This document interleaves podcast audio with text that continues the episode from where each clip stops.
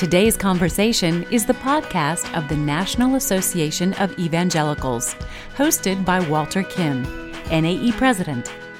Today's conversation is with Jo Anne Lyon, General Superintendent Emerita of the Wesleyan Church. The topic Leading Well. Today's conversation is brought to you by Christian Community Credit Union, where faith and finances come together. Have you been financially impacted by COVID 19? Christian Community Credit Union is offering financial relief programs for members. Visit mycccu.com slash NAE to learn more. That's mycccu.com slash NAE. Each account is insured up to $250,000. By member's choice, this institution is not federally insured. Visit mycccu.com slash NAE. And now, let's join in. Greetings. I'm Walter Kim here with Jo Anne Lyon. Jo Anne is General Superintendent Emerita and Ambassador of the Wesleyan Church after having served as General Superintendent from 2008 to 2016. Prior to leading the Wesleyan Church, she was founder and CEO of the relief and development organization World Hope. For several years, she has been an adjunct professor of church and society at Indiana Wesleyan University and Asbury Theological Seminary. Jo Anne has also served over 30 years in pastoral ministry. She holds a master's degree in counseling and further graduate studies in historical theology. She has been on the NAE Executive Committee for almost a decade and is currently the vice chair of our board. I'm grateful that the NAE has connected us, Jo Anne, and grateful that you are joining us today. Thank you, Walter. It's great to be with you and great to be with our audience today. All right, having just uh, read that bio, I have to say you have done a lot. Your bio sounds like the bio of three or four people leading a denomination, founding an international nonprofit and leading it for over 10 years, pastoral ministry for over 30 years, and your involvement in higher education. How do you fit it all in? Well, obviously, well, first of all, if you put all that together, it'd have to be about 100 years old. So I'm not quite that old yet. Uh, but um, part of it is, of course, doing a few things at the same time. Um, so, for example, when I was doing adjunct work at Asbury Seminary in Indiana Wesleyan, that was also during the time that I was pastoring, um, along with my husband in those days. Uh, then when I started World Hope, that took everything uh, and that was focused. And then leading the denomination was focused also. So some w- were multitasking, and then others were total focus. So it's rather interesting to see how all that works together. So you raised the issue of multitasking and being in multiple roles at the same time. What what did you learn uh, about being in multiple leadership roles at the same time? One of the things that I always tried to do was draw, in a sense, like draw a string. What connects all this? Why am I doing this? What is the connection? It isn't like here's a compartment, here's a compartment, here's a compartment. But how do they mesh together? And what am I learning from one that um, adds strength and wisdom to the other? So it is it is a, a, a, a collaboration, a circle of all things in the circle together, rather than walls dividing them. Hmm. That's helpful to learn. Um, were there specific leadership lessons from your experience that jump out to you, or maybe from scripture that's uh, particularly important for today's leaders? Well, I think, yes, so much for today. First of all, I think we have to see ourselves uh, a loving God who has called us to a broken world to make new. And uh, when you kind of take it from that viewpoint at the top, and then you begin to look through Scripture, certainly, and through the Old Testament, we see so much of God constantly saying, Be of courage, courage, courage. It takes courage to move through uh, the parts of the broken world that we are in and to see the process of God making things new. And of course, we know through the New Testament that comes through the power of the Holy Spirit that happens. So I think as far as, uh, and then certainly the Proverbs and, you know, uh, in all your ways acknowledge the Lord and he'll direct your paths and listening to God in this process through scripture and through meditation and through solitude and, and certainly through prayer. Uh, but at the same time, it still takes courage to do this. Uh, so I think it's courage and risk. At the same time, I don't mean being risky, but courage and risk. Uh, and every time, Walter, that I've moved in these areas, I have found God opens the door even far more than I even anticipated. Sometimes leaders are going to be asked uh, to apply that courage and risk in a very specific way. And as I understand it, as general superintendent, you are given the task with leading the restructuring of your denomination. Um, tell us a little bit more about that. How, how did you go about tackling such a large task? Well, that was an interesting task for sure. And one of the things, uh, when I was first elected, we had uh, three general superintendents. There was two other and myself. And as we began to look at, just finally, you have to face the hard facts. Are are we doing what we've been called to do? So the first thing that we realized was that when we got the data, 50% of our churches had had no baptisms, or you could say 50% had had baptisms, but 50% with no baptisms. My first question was, which sounds rather secular, but my first question was, my, my, what kind of business are we in anyway? You know, and uh, so uh, we began to take a look at that and realize, wait a minute, what, what's out there? What's, what do we need to, to restructure? What do we need to, to re-energize? What do we need to reevaluate? I guess all the words that start with re started it. And then we determined how are we going, what's the best way to do this? Now, we could have sat in that little room and dreamed up a lot. But I was called back to Scripture and the New Testament. That when the Holy Spirit fills people, and the Spirit of God is in people, God is speaking through them. So let's go, let's go to the people and see what God is saying to them. Um, and so we did. We did listening groups uh, all over the country, thousands of people. But we put them in groups of like 25 or 30 so we could really hear. And we had the same questions. What are your hopes? What are your great hopes for the Wesleyan Church? We started with that because people have got to start with hope, not to tear something up, but what, what are their hopes? And then we began to look at all the other questions. What needs to be reimagined? What needs to be refigured? Da da da. And how is it measured, et cetera. I did that, and this was what was so amazing. Walter, at the end of our, that took us a little over a year to do that, and then, and all that needs to be done. Actually, by the time I finished the last one, I really knew what the people were going to say. You could sense the same themes moving through it. And that's where I sensed the Spirit of God moving through this. And then from that, then we, of course, did a white paper.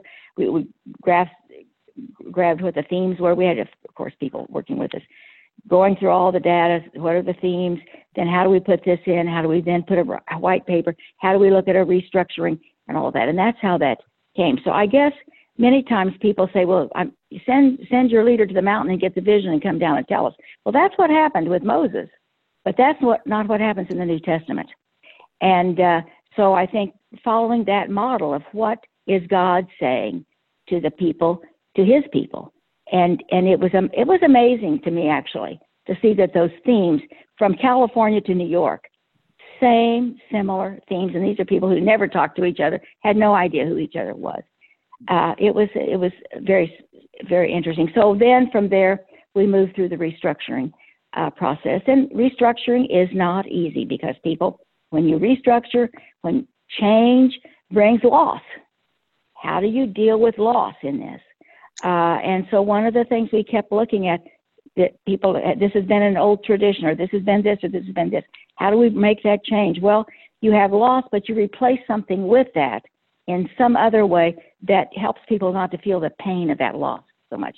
I learned a lot during that particular time about how you reframe, how uh, you uh, and and and listen and be careful. Not you know these are things people have hung on to for a long time. It's part of their identity then don't put them down. This is how we, we value them and we value who they are. So I think God helped us in some amazing ways to get through this. And one of the things was that the church then wanted to vote to have only one general superintendent rather than three. And that was difficult as well for many people. But we moved through that. And again, by listening, by caring, and then being courageous and risk, we move forward. And I, I was elected as the one. Um, and so that was an interesting piece in itself. But God helped all the way through. So when I finished up, when, after the eight years, I felt like it was I'd done what I should do. In our tradition, you can stay on forever, uh, and um, if you get elected each four years, that is. And uh, so, but I felt at the end of that eight years, this is what I'd been called to do. This is what I'm here for, and it was over. So then we had some leaders on the in come to me and say, "Oh, you didn't pray enough. You need to go back and pray." Oh my word, don't they trust me? You know. And I said, "Well, okay, I'll go back and pray, but I'm pretty sure I've heard right." And I came back, and yes, I felt I'd heard right. and that's when then they said, "Well, we want to change, and can we just have you do four more years as an ambassador?" And uh, so that means you'll represent us out in various capacities and places. So that's what I've done. And I finished that up actually uh, this year. And it's been wonderful, and I'm very grateful. And I told him, you know, this has been wonderful, but you don't need to do this another four years. I'm, I've done this. This is great. I mean, frankly, I didn't want them to think, oh my goodness, now we have to pay her till she dies, you know. but I, but I feel like I've done that ambassador piece as well, and it's been wonderful. And several of the things that I've done, I'll continue. Like for example, with NAE, I'll continue with some of the things I've done. But um, and but many of the places, things I did in these four years, I'm getting people to take my place in those. So this is how you build leadership to follow, not it's just one person does it all kind of thing.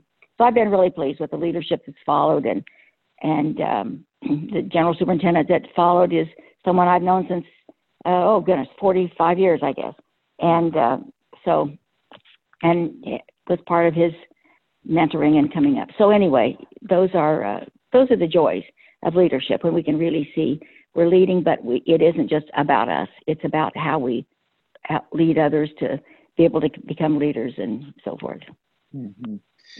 Well, you have just given us so many amazing principles about tackling difficult and challenging circumstances. Our listeners and uh, a variety of circumstances, whether they're in local churches or nonprofit organizations, or even thinking in terms of a small group that needs a change. I mean, the mm-hmm. principles of defining clearly, of listening carefully, of helping people work through loss, of trust in the Lord, of courage, uh, and allowing things over time. These are these are really fantastic lessons um, that could apply in all sorts of directions. Thank you. Mm-hmm. You know, there's a, you know one of the things. Oh, sorry. Oh, go ahead. No, please go ahead. Well, I just was going to say one of the things that I see that happens over time where leaders don't want to give up their spot and and I, I there's a couple of things. I think that um, people, if we aren't careful, people will write the script for us, and we start living that script. Uh, and they, you know, uh, give, uh, you know, accolades and all this kind of thing. And, and I'm not saying we don't need those along the way, but if we aren't careful, those accolades take over and and define our power. That we begin to enjoy our power more than what the ministry is, more than what God has called us to do. And we live out the script that they keep writing for us. And I've seen this over and over when people keep living out that script. Finally, there's that crash and burn that takes place. Mm. Wow. There's lessons there not only of leadership, but leadership transition. Um, mm-hmm. yeah. So you, you, have served obviously within the denomination and a local church context. Um, and we've alluded to the non governmental organization work that you've uh, mm-hmm. done as well with World Hope, uh, specifically in uh, crisis. Uh, and and I want to have you kind of tie those things together. What, what is the role between crisis relief and the church? Whether it's in situations that are recurring, like human trafficking or hunger and poverty, mm-hmm. or situations that are unique, like Ebola or COVID 19. What's the relationship between crisis relief and mm-hmm. the church? Well, the church mm, obviously must uh, historically has always been involved in in this. There's no it's seamless between how where God where God has called His church to be as far as the in the world is concerned, as far as the pain and suffering and justice issues and so forth. And it all it all integrates with uh, evangelism as well. Uh, I don't mean that it's transactional that we give somebody a bag of food and then you have to be a Christian. I don't mean that at all. But I mean it's the it's the power of the Spirit that just moves. Uh, and um, and then I come from the Wesleyan tradition, which of course John Wesley was one of the greatest examples of um, of, of the integration of of uh, justice and righteousness uh, together. I mean, I, I love that passage in Amos. Let justice roll down like a river, and righteousness as a never failing stream. And righteousness and holiness, if you just have that, then you're you're isolated and you start being very inward. And many times on justice, you just look at that. Well, then it just becomes something political, and it doesn't. It isn't transformational. It's only transactional. So I think we're talking about the transformation piece. So I started World Hope uh, with in mind, with in partnership with the Wesleyan Church at that particular time. The Wesleyan Church, which had been in Sierra Leone, West Africa, for many, many, many years since the late 1800s, Sierra Leone was involved in a 14-year, well, ended up to be a 14-year uh, civil war, and uh, so missionaries had been evacuated out, of course. And so at that time, it was during those days, and LSU during during that particular time, that I just felt God's call, and the church confirmed affirmed it uh, to start World Hope in some way. I started in a bedroom in a parsonage hmm. right out of St. Louis, and um, just it was one of those things that you just finally. I, that's when I dropped everything and said, "Okay, God's called me to do this." One little funny story in this is that uh, we had four kids, and two had finished college, and two were at Houghton College actually. Hmm. And I quit everything where I was making some money in the church and uh, started this. And I remember one day my husband said, "I believe God's called called you to do this." He called from his office over to the house, and he said, um, "But, but you know, when do you get your last paycheck from the last place? You know, because um, I've got some bills to pay." And I said, "Well, January 20th is when I get my last paycheck." On January 21st, um, I had lunch with a man that I was not sure he even really cared about poor people or anything else. Uh, but I knew, I just felt that I needed, and he, he had resources. And um, God had already confirmed in a lot of ways. But that day I had lunch with him, and uh, I told him what the vision was, what we were doing, and he said, "How much is it going to cost you to do this?" And I had a budget in my purse. I mean, I'd set up that budget because I'd done these kinds of things before in past life. And um, I pulled out that budget, handed it to him, and God just came in that restaurant, and he tears started rolling down his cheeks, and he said, "Okay, I'll pick up the whole thing." And so he picked up the whole first year. Um, so talk about a miracle. The whole first year uh, operating costs. And uh, it was that then it, it was able to catapult us in. And so I could give many stories, of, but that was in a sense the beginning of it. Now it's grown and all kinds of things. But it took, talk about courage and risk. It was courage and risk, but a call that I sensed God doing, and other people had confirmed it. So the Wesleyan Church read, I mean, they worked right along with me, and and we incorporated separately, not uh, from the church, but uh, but uh, as typical, they said, "Well, we want you to do this. We need you to do this, but we don't have any money to give you," you know. and I thought, yeah, well, I know. I didn't even expect any, but God was was added, and of course now the, the, the local churches and so forth have helped in many many ways since then. But the church just didn't have initial funds to start it. But in a sense, I think that's okay. I know that's okay. God wanted to show his, himself in other ways. There's a certain theme that seems to be recurring in our conversation that of courage and the ability to trust the Lord. Um, and mm-hmm. that's very inspiring. Uh, so, World Hope, it, it's taking you internationally. Um, and you've mentioned Sierra Leone as being a, a place of um, deep importance mm-hmm. to you, at least as you were starting out the work. Um, given mm-hmm. your international connections, um, are there particular countries or issues that right now are consuming your prayers and energies?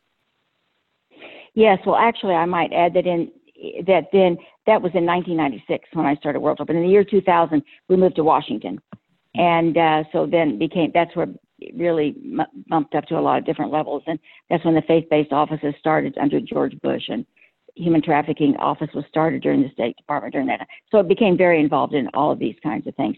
But yes, right now, actually, I was on a call uh, last uh, Friday with uh, Dr. AI, who's the uh, head of, director of uh, Africa Evangelical Alliance. Uh, and I found it interesting as he talked about the virus in Africa. it is in the south and it is in the north. And we're involved in West Africa and primarily in West Africa Uh, and one of the things, and the virus is there. I mean, they've locked down Liberia for 60 days now. But this is the thing he said. He said the real thing that we need in Africa right now is water, because he said we cannot wash our hands in sand. We cannot wash our hands in the dirty river. We need clean water to wash our hands. Uh, and um, and we have done wells and we're doing water wells. But one of the things we found are there are a lot of old wells around that need to be rehabbed. So if we can just begin to rehab those wells, uh, people can begin to get some clean water right now without waiting for a drilling, but to get some clean water to wash their hands. I, I was stunned by that, Walter. Actually, I mean, I, I was thinking of bigger pieces, and I know the poverty issues. The virus is not is not real strong there, but it's happening.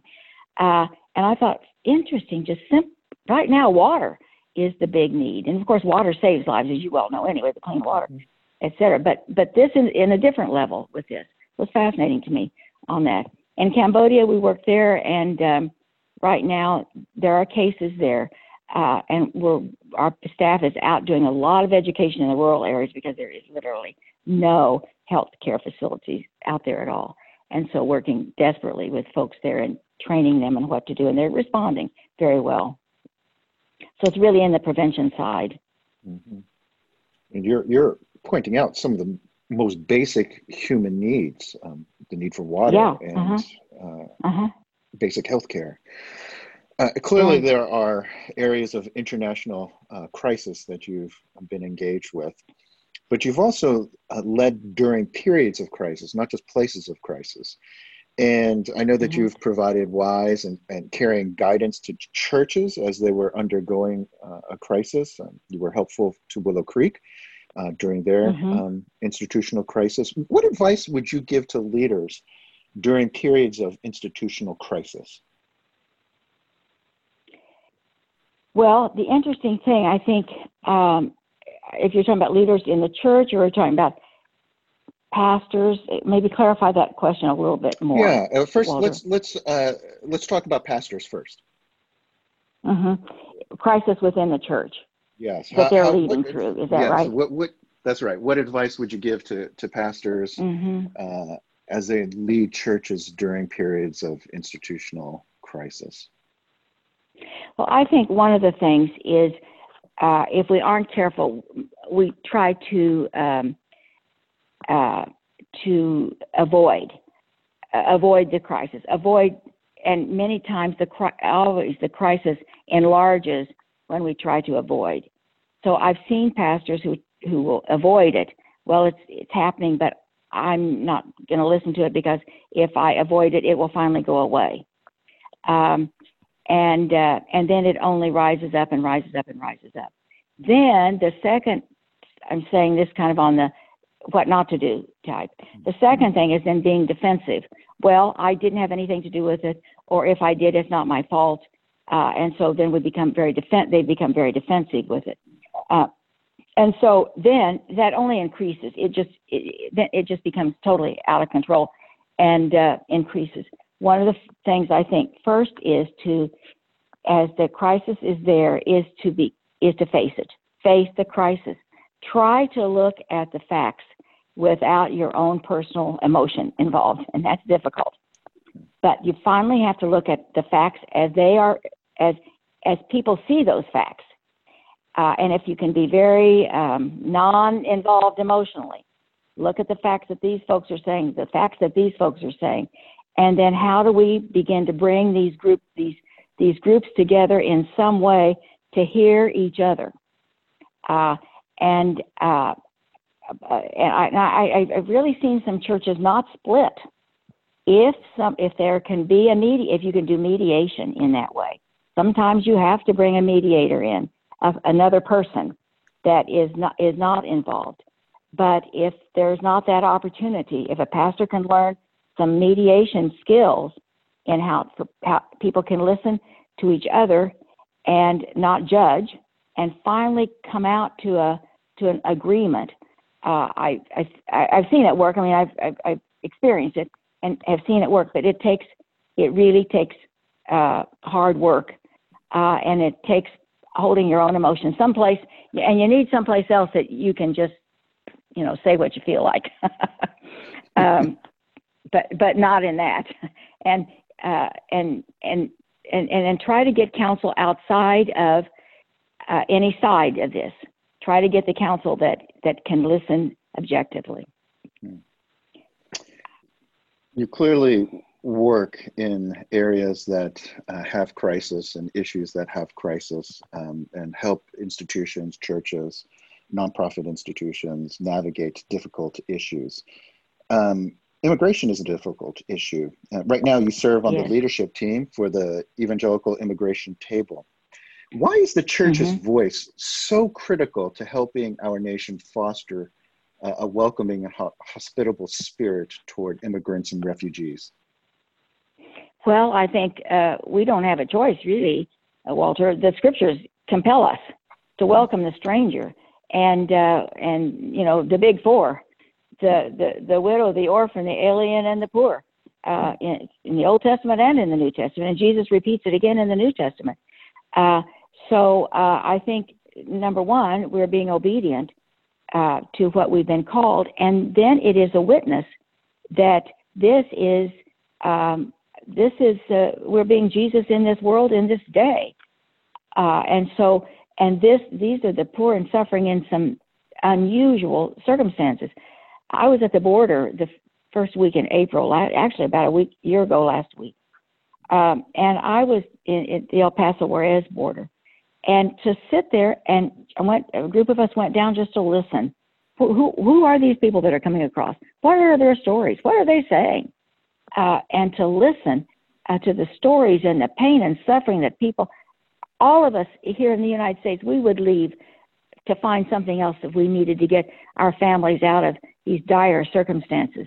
Uh, it, it's a, it's human nature to be able to do this, and this is where the Lord says He welcomes us. Uh, and it was a fascinating thing on that too. I was in uh, a, place at one of the churches that was taking care of 60 to 70 migrants who were finally released from detention camps uh, in there. And as we walked into this place that day, uh, and the studies have been that a large percentage of the folks coming over the border are Christians. And um, I'll never forget, we walked in there and they were frazzled, and the women they were laying on cots, and the children were crying, and the men just the emptiness in their eyes, and so the pastor then introduced and said, We were there to help them that day and said, I want you to meet all these pastors. I mean, the children rushed up and grabbed us by the legs and hugged us, and the light came in their eyes, and the people started saying, Oh, oh, it's so wonderful. We haven't seen a pastor for months. You know, I knew then these were people of God. These are our brothers and sisters. You're going to make me cry while I'm saying this. Mm. Uh, it was such an emotional moment for me. And, and that's, in a way, that's when I even became more uh, connected.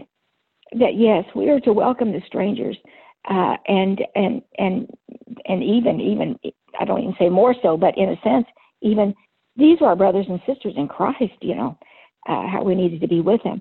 So yes, and we we are working diligently. I'm so grateful for the the table. Um, that, that all the representatives uh, from various denominations and institutions in the evangelical world that are on this table that we are working very much on so many issues with this and trying to get policy to come along to work with uh, that is uh, that that aligns with what we're trying to do in Scripture uh, and follow what Scripture scriptural teaching in this. Well, thank you for that work. I mean, clearly it's a work uh, of deep compassion for you, and I appreciate that you know, you, have been a trailblazer in many ways. Uh, you were the first uh, woman uh, elected as general superintendent of your denomination.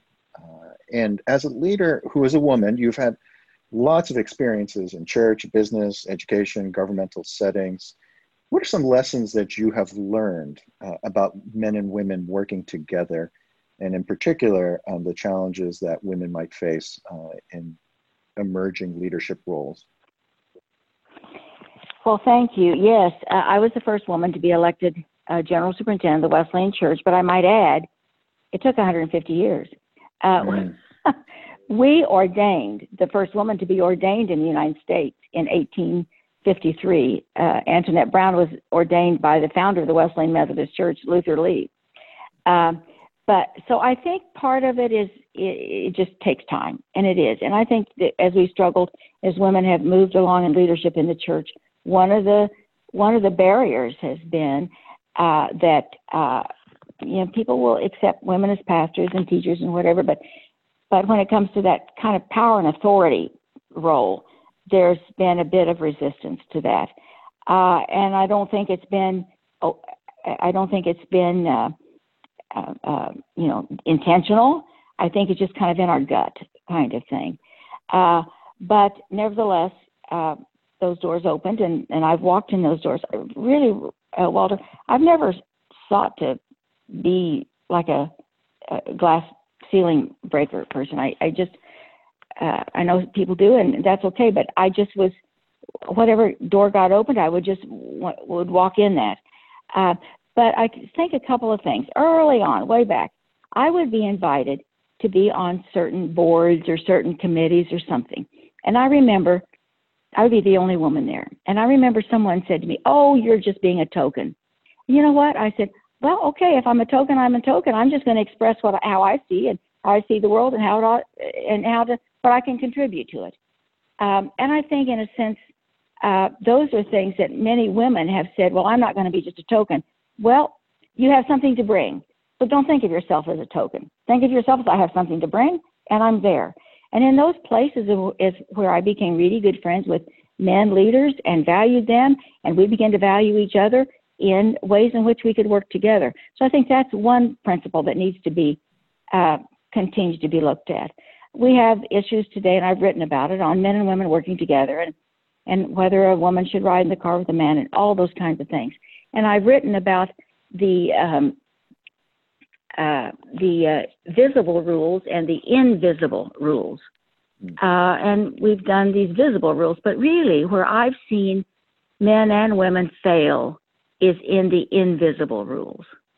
Um, and the invisible rules are where do you go with your conversation? And I think, in fact, one of them that I see as an invisible rule is uh, when suddenly your your time working together gets beyond being a collegial uh, collegial um, uh, relationship, and it moves into particularly starting talking about your marriages, and it moves in from a collegial relationship to a counseling relationship. And that's where I've seen trouble happen. Uh, if because when you're collegial, you're working, you're talking about your work, you're talking about what you're doing. If you need counseling for um, your marriage or whatever you're going through, don't do that with your colleague. Do that with your therapist. Do that with someone else. That's where the breakdown comes. And then that's where the power issues come. Uh, the power differentials start in in that piece as well. There's a lot more I could say about that, but uh, I think those are pieces that I've seen, uh, and then I've seen those that have followed the rules, don't ride in the car, don't do that, and still fail because they've moved those relationships to that place. Wow, that is um, really helpful advice. You you alluded to this earlier uh, in our conversation uh, of passing on leadership, giving up position. And so, at the height of your own leadership, you could have continued as the head of your denomination, uh, and mm-hmm. yet you were determined to let that go to develop um, the future generation. What advice uh, would you give to other leaders about giving up their position of influence when the time is right? Well, I think I think there's a certain sense that you know uh, in fact, when I came in as a general superintendent, I had what I referred to as big rocks. These are big rocks we got to work on. and uh, one day, as I was sitting and going through and reviewing everything, I thought, hmm, we've, we've, we've worked through all the big rocks. Um, and, um, uh, and, and yet I felt it had put the path, the church on a path for the future. The big rocks route and the future. And they could build then on what uh, we had created for the future. Um, and so I think there's that sense that you have to know uh, now there's another future here, and there can be another leader to lead this into this next future.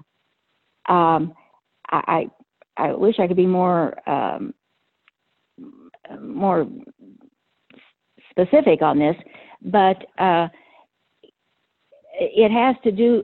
And then I think the other thing is how much of your personhood is wrapped up in your position. And um, if it is, then that's hard to move on. Mm. Your personhood, your identity, how much of your identity is wrapped up in that position? Mm. Uh, then, then that becomes, then, then, that, then it's difficult. So you have to really, have to really be able to separate that out and look at, at, at who you are and your, and your identity never can be in your position, your identity obviously we know our identity is in Christ, but that's hard. to, it's really hard to just keep saying. You know, you say it, but what is it? Uh, and so, um, and and so you realize there's uh, there, are probably other things you, that God's calling you to do and and be a part, and it and your identity is not wrapped in that. You have given us much to think about today. I'm so grateful for that. Our guest on today's conversation has been Jo Anne Lyon, General Superintendent Emerita of the Wesleyan Church. I'm Walter Kim, and on behalf of us all, a very special thanks to Jo Anne.